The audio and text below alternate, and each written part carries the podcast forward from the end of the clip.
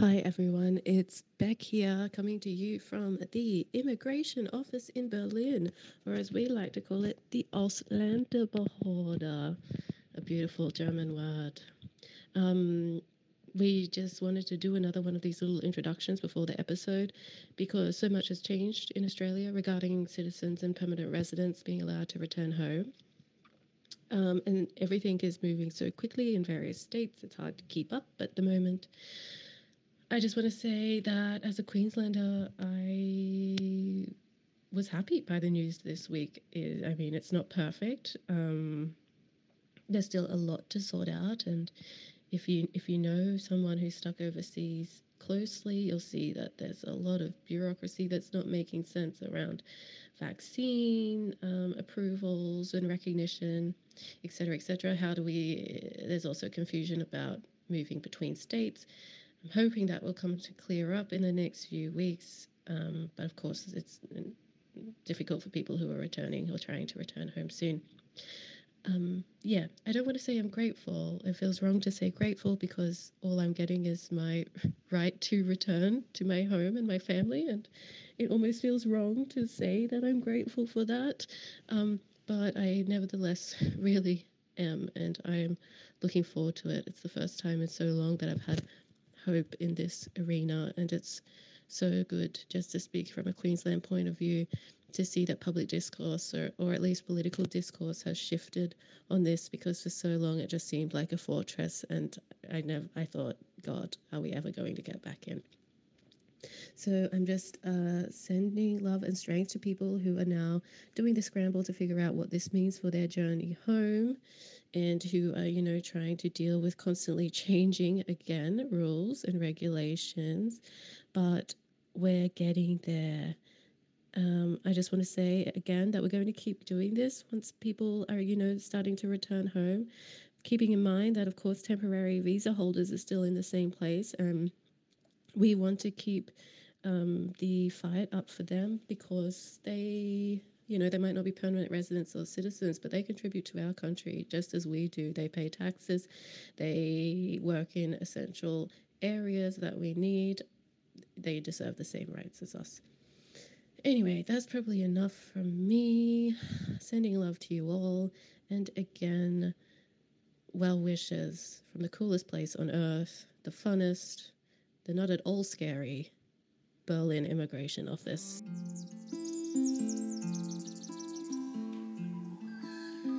Let me come home. Welcome to Australians Abandoned, the podcast where we share the stories of Australians stuck overseas during the pandemic. I'm Bree, and when I go back to Australia, I'm going to go to Maleny and sit at my favourite spot overlooking the Glasshouse Mountains. I think I'm just going to spend some time there to cry and breathe and rest and just process everything that has happened. Probably with a Cooper's Pale Ale or a Carlton Dry. Those are choices. Um, Cooper's okay. Um, I'm back, and when I go back to Australia, I'm going to go to a particular takeaway shop in Bundaberg and get the best chips with chicken salt I've ever eaten. They were a staple of mine when I was a child living in Bundaberg. And I went back about more than 10 years ago, and the shop was still there, and the chips were still sick.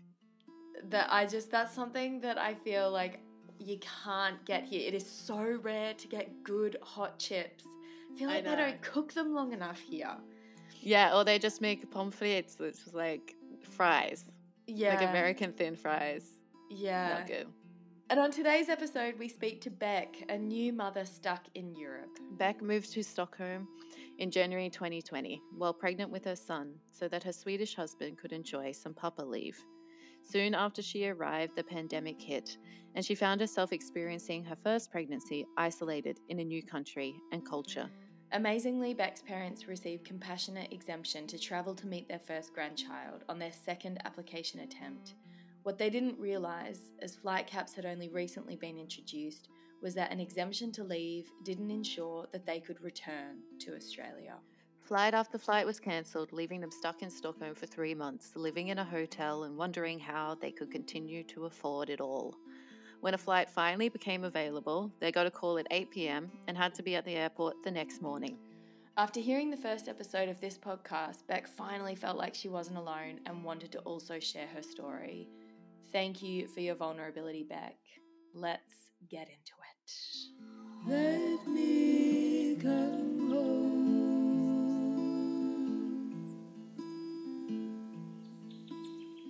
So what we usually do, Beck, is we say we have this thing where we go like, when I return to Australia, I'm going to do insert yeah. thing here.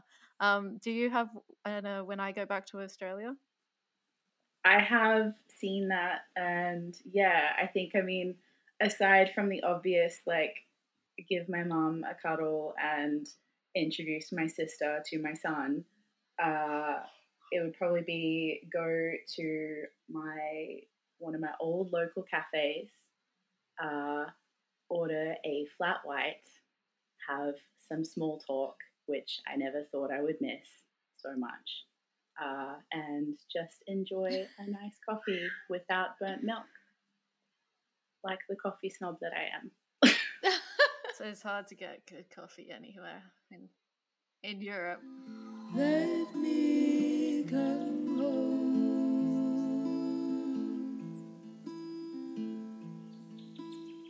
How did you find yourself in Sweden uh, at the beginning of the pandemic? What brought you to Sweden? Yeah, well, I had the uh, misfortune, I suppose, at this point, uh, to fall in love with a Swede. um, so we met while he was studying in Australia. Um, yeah, I think I snapped him up on his like third day in the country, and you know the rest is history we found out that we were expecting my son in November 2019 and we're super excited about it, super surprised but excited. And we had to sort of like have that chat a little bit earlier than we were expecting. Like, oh, okay, like, where are we going to settle? Where do we want to do this? My family is amazingly supportive. Um, but you know, the Swedish uh, system is very financially supportive, which is someone who had like just graduated, didn't mm. have like a mm. whole lot of savings. You know, it's kind of like, oh, if we go to Sweden, you know, you get to experience some papa leave. Uh, you know, childcare is very affordable. Um, it'll be a little bit easier for us to manage. We can sort of build up to a point where you know we can travel back and forward, or we can move to Australia. Because the other thing with Australia is that it's uh, like probably the world's most expensive partner visa. So you have to come up with like an extra eight grand mm. just to get his visa there. Whereas um, I was lucky enough to have an Irish mum, so it wasn't going to be a hassle really for me to move to Sweden. So we made that call in November, booked our flights. Um, mum and dad were planning on coming over when my son was born in like he was due in July 2020. Um, so they were planning on coming over. We had planned a trip back. One of my close friends was getting married in September 2020. So we were like, oh, you know, I was like Googling like how to fly with an infant so that we could like come back and like be there for the wedding and all this sort of stuff. And then uh, January comes, and at that point, it was like you were hearing about this virus, but it was like still mainly in Asia. And at the time, uh, I was pregnant. You, we weren't getting like a lot of clear information on like how it affected like pregnant women or you know children or anything like that. So like my biggest concern at the time was because we were transferring through Singapore, and so I was like, oh shit, like how is this going to go? I honestly didn't think it would stretch like anywhere near as long as it had, and um, as we got closer and closer to giving birth in July 2020, we were like, oh shit, like maybe mom and dad can't come visit. And they actually applied several times for a compassionate ex- exemption uh, to come yeah. and like visit us and meet him. Uh, and they got approved, uh, which was amazing. I think, I still think we fluked that. I, th- I think that was a total fluke because like I've heard some like hectic stories of like people in much worse situations um, who didn't get approved. So it seems like it's a very like arbitrary process. Um, Mm. but yeah, they were lucky enough to get approved, and they came over. They got approved the day after he was born, so they came over the next week, and um, they were meant to be here for three weeks. When they did their when they did their um, exemption process, they had to provide the dates that they were coming back to the country. Just before they had left, they introduced the caps uh, and I think they thought that because they provided their dates for coming back, they thought that their exemption covered them for coming back in as well. They were very surprised to get to the airport and find out that their flight was actually cancelled. They'd come back, and it was uh, three very stressful months of not knowing when they could get back to work, not really being able to afford being away for so long and just the uncertainty in having like multiple flights cancelled. We lived in like a single bedroom flat, so we couldn't have them stay with us. They had to pay for their accommodation the whole time that they were there. Uh, yeah. Ultimately, I think we were really grateful for it because now it's obviously been so much longer than we imagined. And if they had have left mm. when they were meant to leave, you know, they'd only know my son at the like crying potato phase and not like as an actual like mini person. So your parents are still of working age, right? So what type of financial hit does that take on them? Must have been huge. Yeah, it was huge. Um, you know, and they were very privileged, I think, to be in positions where their job wasn't at risk because they couldn't come back.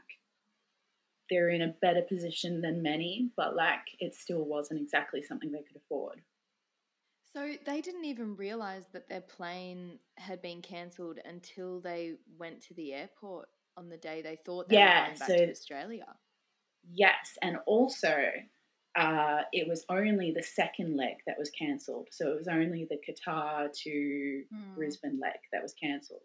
So they were just lucky that they were notified of that when they did check in, because if they had have gotten their first leg, they would have been stuck in Qatar instead. Oh my god. In the groups, people will post. People will post like this flight has been cancelled, and I was like, why are they doing that? And it's because people have said like they weren't notified. They just like kind of checked on the app one time, and their ticket, their flight had disappeared, and they were like, um, does this mean I'm cancelled? yeah, I guess it was lucky that it was picked up that the second leg was cancelled Mm. uh, before they left. from what I've seen, I had I don't have that much resentment towards the airlines that are still flying. I think like to me they seem to be in an impossible situation and it seems like they're actually like probably suffering a loss at the moment just Yeah. to like keep the door open to Australia. Mm. So That's yeah. exactly it. And I think there's so many people blame the airlines for having these exorbitant prices, but it's like, how are they meant to make it financially viable to fly six people, you know, to one of the longest, like on one of the longest hauls internationally? Let me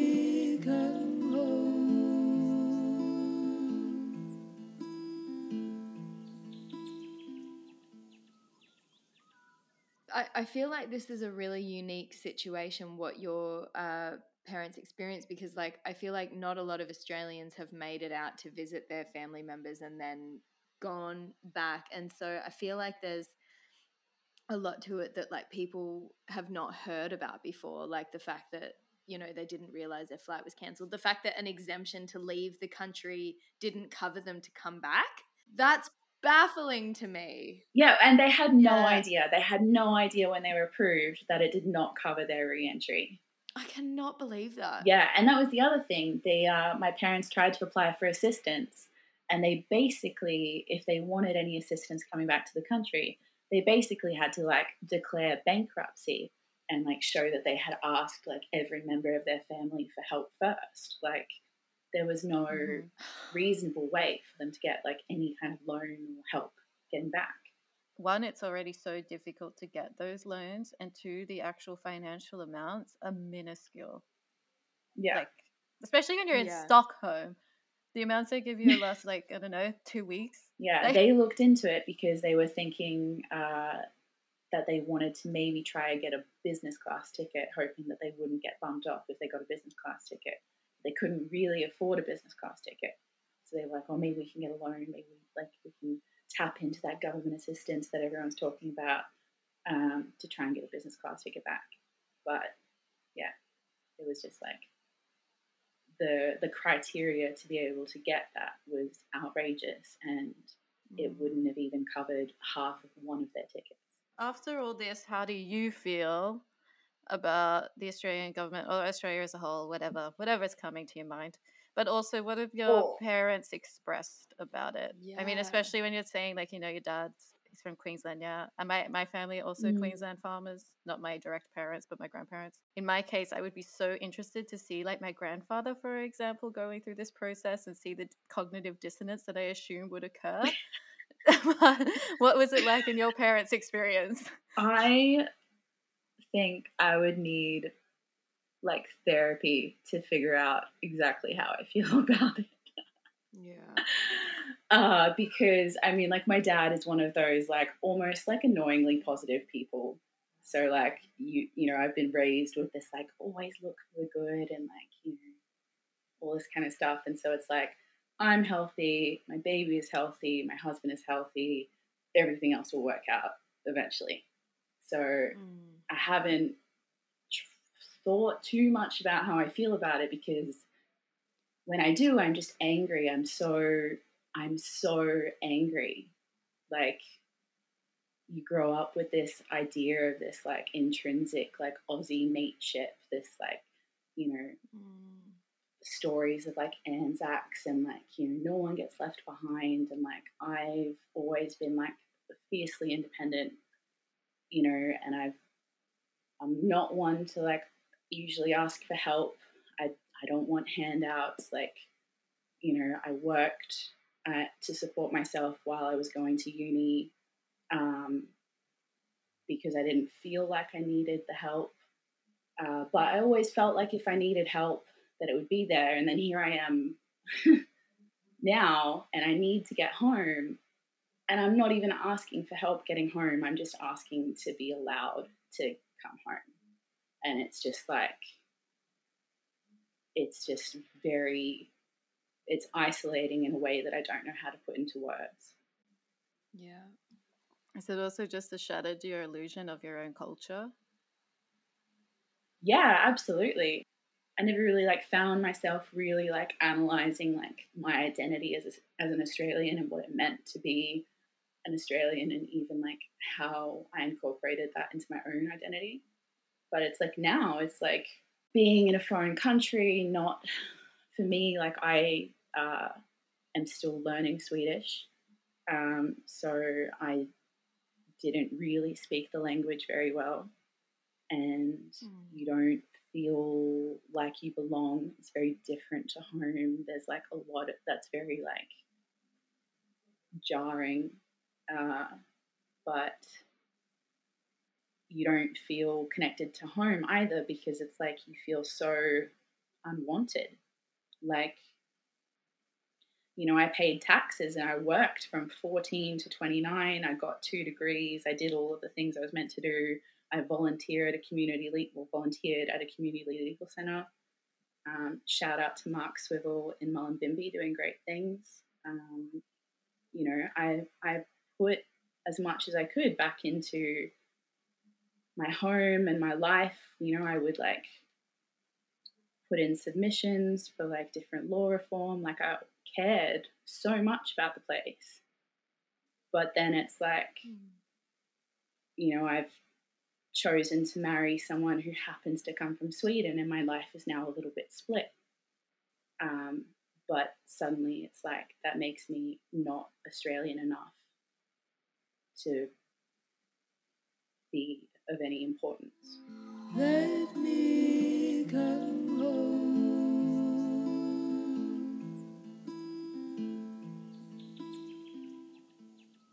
Feels like an abusive relationship.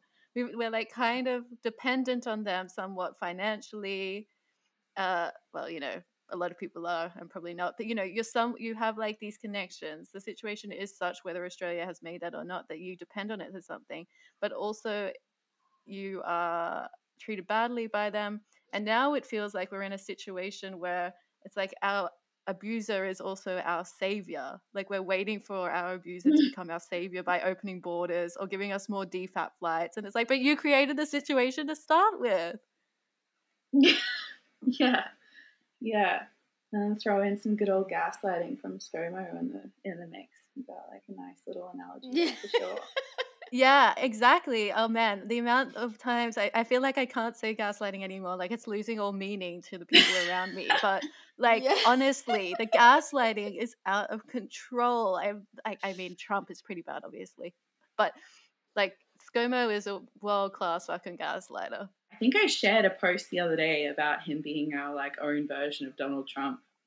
It was like a tweet from someone uh, how many mm. Scott Morrisons does it take to change a light bulb? Light bulbs are a matter for the states. I reject the premise that a light bulb needs changing. We have a horizon with a light at the end of it. It will change when we see it changing, and it can't be clearer than that.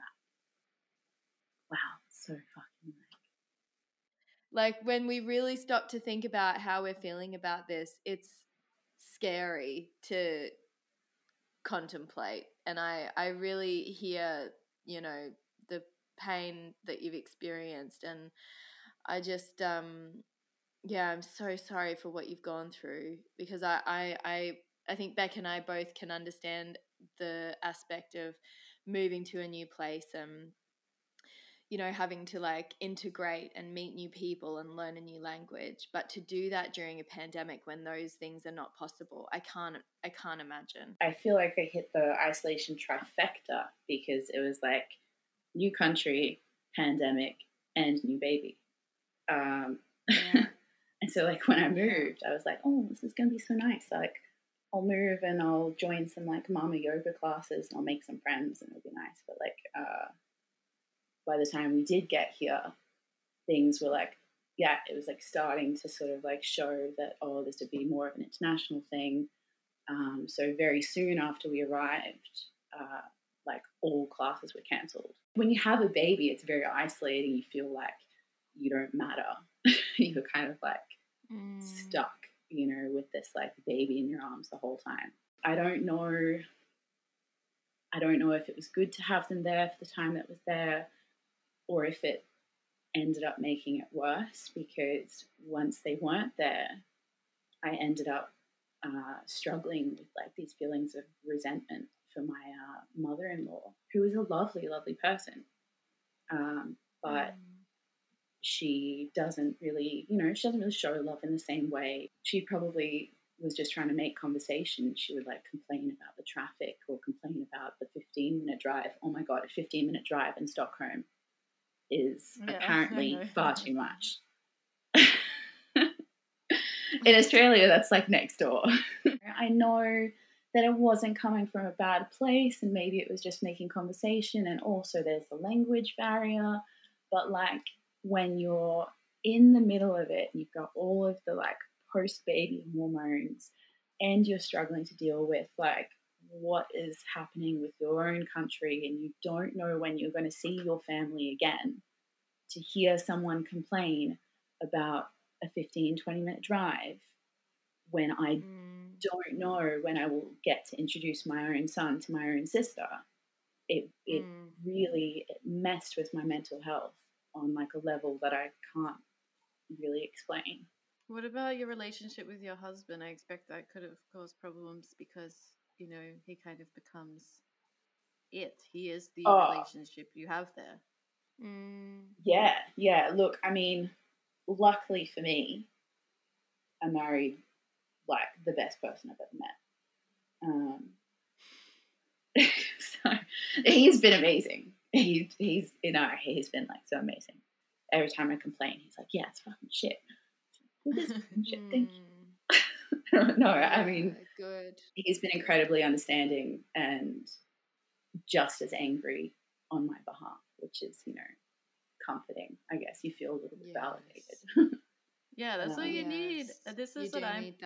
This is what I'm personally feeling like I'm not getting from my family, and what is causing me some resentment. And I think I maybe understand what you said about your father as far as like overly positive. Even after having that exposure to how shit the situation is and the fact that our government is completely useless. You know, uh, I'm sure you guys are aware there was like a spate of recent cancellations, and a few airlines have pulled like most of their routes to Australia recently.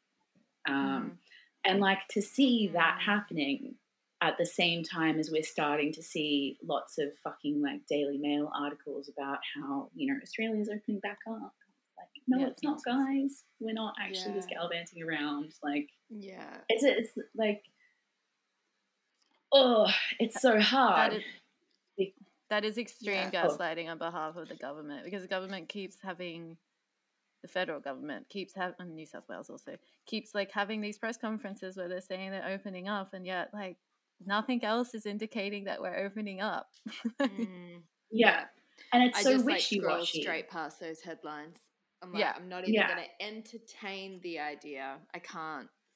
And it it, yeah. it also invalidates us and puts us in this position where we're constantly i mean we're already in this position as Bree kind of always mentions but like puts us in this position where we're constantly validating our experiences to people back home and to ourselves mm-hmm. yeah mm.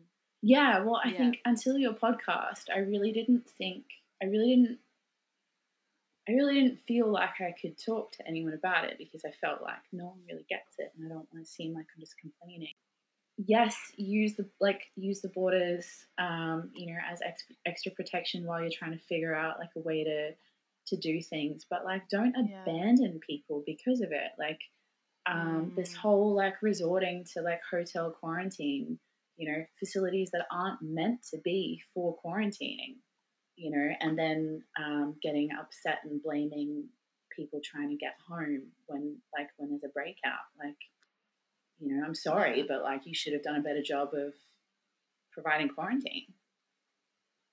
Mm. Yeah. yeah. And also, like, I mean, if anyone tries to make an argument with me that we're not abandoned, I think, like, the lack of financial assistance is just, like, the, like, you can't argue with that. Mm-mm. You can't argue mm-hmm. with that. You've left tens of thousands of citizens overseas during, like, a once in a lifetime yeah, once in a lifetime crisis with pretty much no financial support mm. And no yeah. way of getting home. Yeah, exactly. It's like I, I could do, I don't need financial support as long as I can get home. But at the moment, we're like living off of a loan that we took out to start up my husband's business. And we're basically just on completely borrowed time, completely borrowed money, just like waiting and building up debt until we can get home.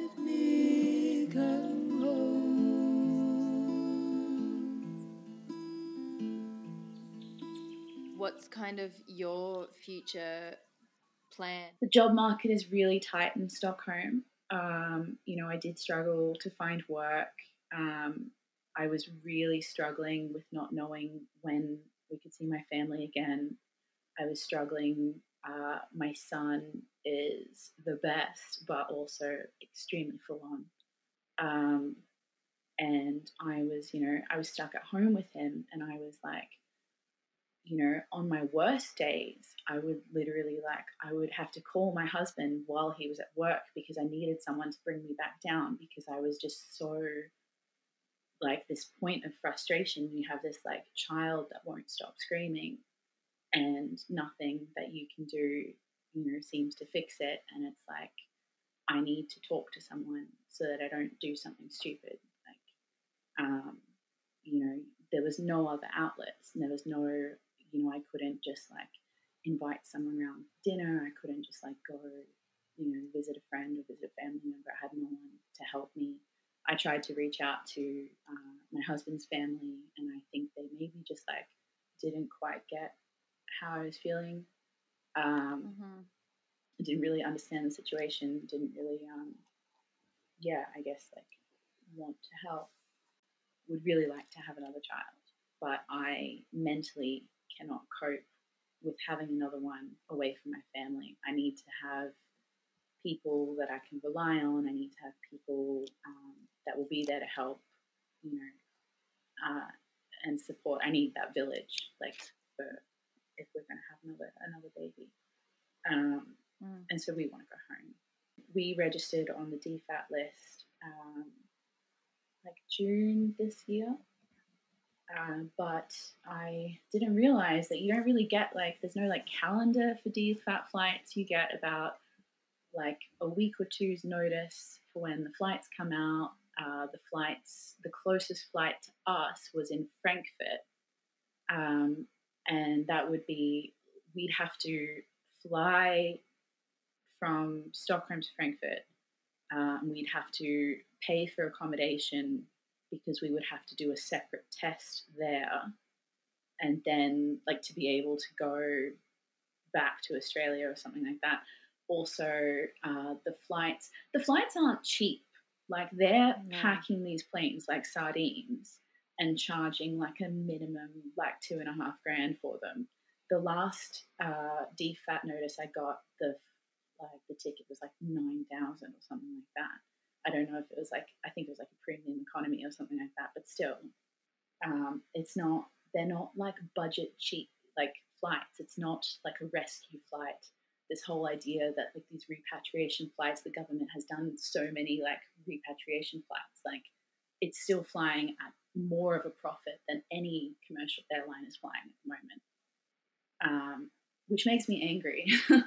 but also, the baggage is very limited on those flights. You can only have a maximum 20 kilos and you can't have any extra carry on. So we wouldn't be able to travel with a bag each and our pram, like for you know the baby in the airport and transit and everything like that.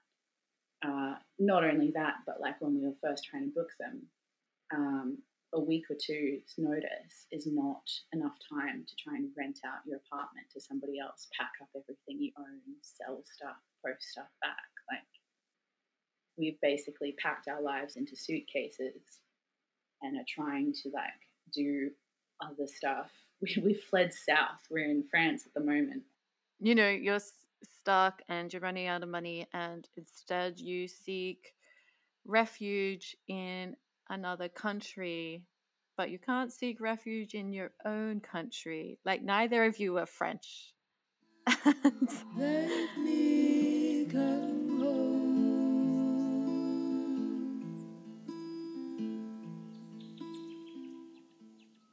Okay, so now that you've decided to go home, mm. uh, and you have all these like negative feelings towards Australia, how do you rec- mm. how do you reconcile that and both situation?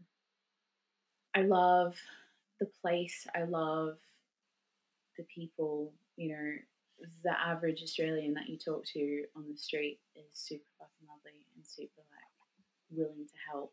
You know, and you know almost absurdly friendly when you spend time in Europe. um, mm. You know, and obviously my family's there and they're great. I think the, the produce, the climate, like all the stuff that I've been missing, you know, it's literally only the government that I have an issue with. And I guess the way that I've reconciled that is I've probably been more motivated to maybe like be more active in the community, maybe like probably I don't know. Maybe I'll go home. I'll join. I'll join the Greens. Maybe one day I'll convert my staunch liberal father. Yeah, it's interesting that you say that you have like it's the government that you're resentful towards because my resentment extends beyond the government. to be honest, like mm. I kind of I don't fully believe that like the old adage that countries get the democracies they deserve. I don't believe that in fullness, but I believe that to a point and so i'm really mm. like struggling with that at the moment and i'm also really struggling with mm, sometimes when we talk to people and they're like yeah people back home don't understand i'm kind of like do they not understand or they don't want to understand at this point everyone has to know someone who's stuck overseas there's so many of us overseas and we travel so much as a country surely like if they just were interested in knowing, wouldn't they know? I'm just venting my anger now, but this is what this podcast is for. Yeah, look, and I think this is one thing that really attracted me to your podcast is that it's like it's not it's not particularly woe is me. It's not particularly like, you know, like it's not going to be front page news, but it's like it's real stories, it's real, it's how we're really feeling. And it's, you know, I think, I think that people back home have a different idea of what is going on in the world. I think it's really hard for people to wrap their heads around. Um, and I don't blame them for that because I think it should be the Australian government it's the people that we've elected to that position who should understand. They should be the ones that understand the numbers. They should be the ones that understand the position. They should be the ones that help facilitate that.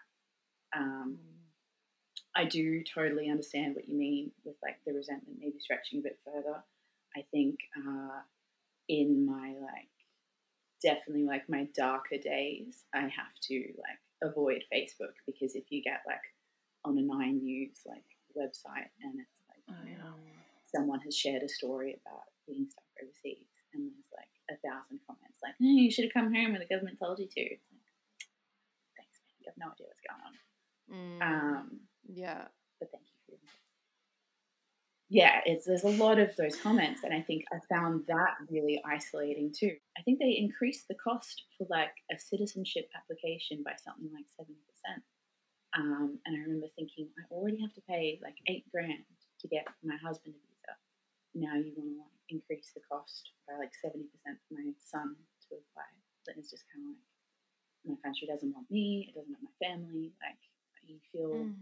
Yeah, so rejected and isolated, and you don't feel, you know, I just moved. We moved here like January 2020. So it's like, I didn't feel like I had roots in Stockholm either. So it's like you're just kind of like cut loose, like you have nowhere. Mm. Yeah, this whole.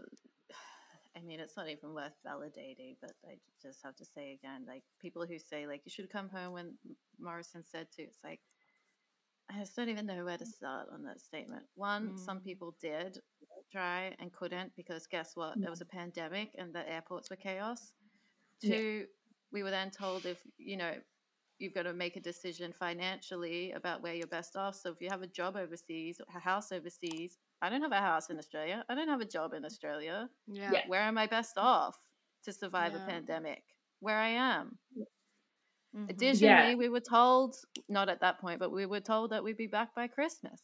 When we moved, we had no idea that we wouldn't be able to settle in Sweden, that it wouldn't work out for us, that you know, uh,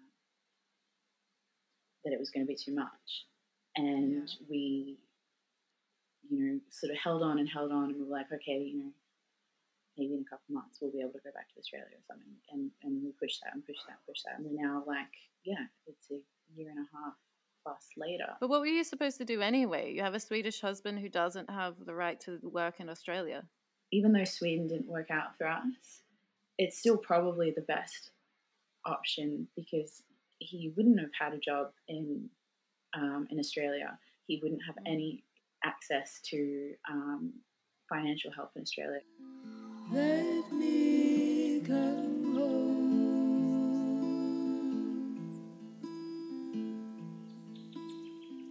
At this point, I don't know. I mean, I personally don't think you could ever just. I don't think the extent to which we were locked out was ever justified legally, but I don't know how now it could possibly be justified under emergency measures and contravention of the right of return when people are already who are tested positive is exactly what you say. Mm. Like now it's just arbitrary cruelty. Mm. Yeah. Yeah. I think I mean I think it's always been arbitrary cruelty, but I think at first they could kind of get away with the fact that oh they didn't really know what they were dealing with. But they've had a year and a half now to know what they're dealing with and to have done something about it if they wanted to. Exactly. But how will you guys feel if he wins the next election? Look, I don't know, and this is where it comes back to like what you said about like your resentment maybe extending a little bit more beyond uh, just the government. Like you can blame the government all you want because you don't really want to blame the people because when you talk to people in the street, they're fucking lovely. My dad is the nicest person you'll ever meet. He'd do anything for anyone, but he probably will vote like Scott Morrison back in. I don't know. Like now it's just going to be a whole other thing because it's like really affected me now. I don't know how I can move back. It's gonna feel personal. Like if I find out that my family members have voted Yeah, for exactly. him back in, I'm gonna be like, "Have you did you don't uh, didn't see the trauma that happened over the last eighteen Yeah. months? That he did that. Like You can already see his plan. He's like saying uh, borders are going to be open by Christmas, Australians are going to be home by Christmas, and you know that he knows that that's probably unlikely. But this is what he's doing. He's going to say like, "Well, I've opened the international borders, but then the airlines aren't going to be able to service them because he hasn't done any like, you know, given them any information, but then he can blame the airlines. He can say that they're price gouging because there's going to be bottlenecks. He can blame the states for not opening up. from what I can see of what's happening in Australia, he has kind of tried to dodge the bullet of the whole COVID responsibility. Yes, By like giving it to the states and saying, "Well, it's not me." it's ridiculous. Let me come home.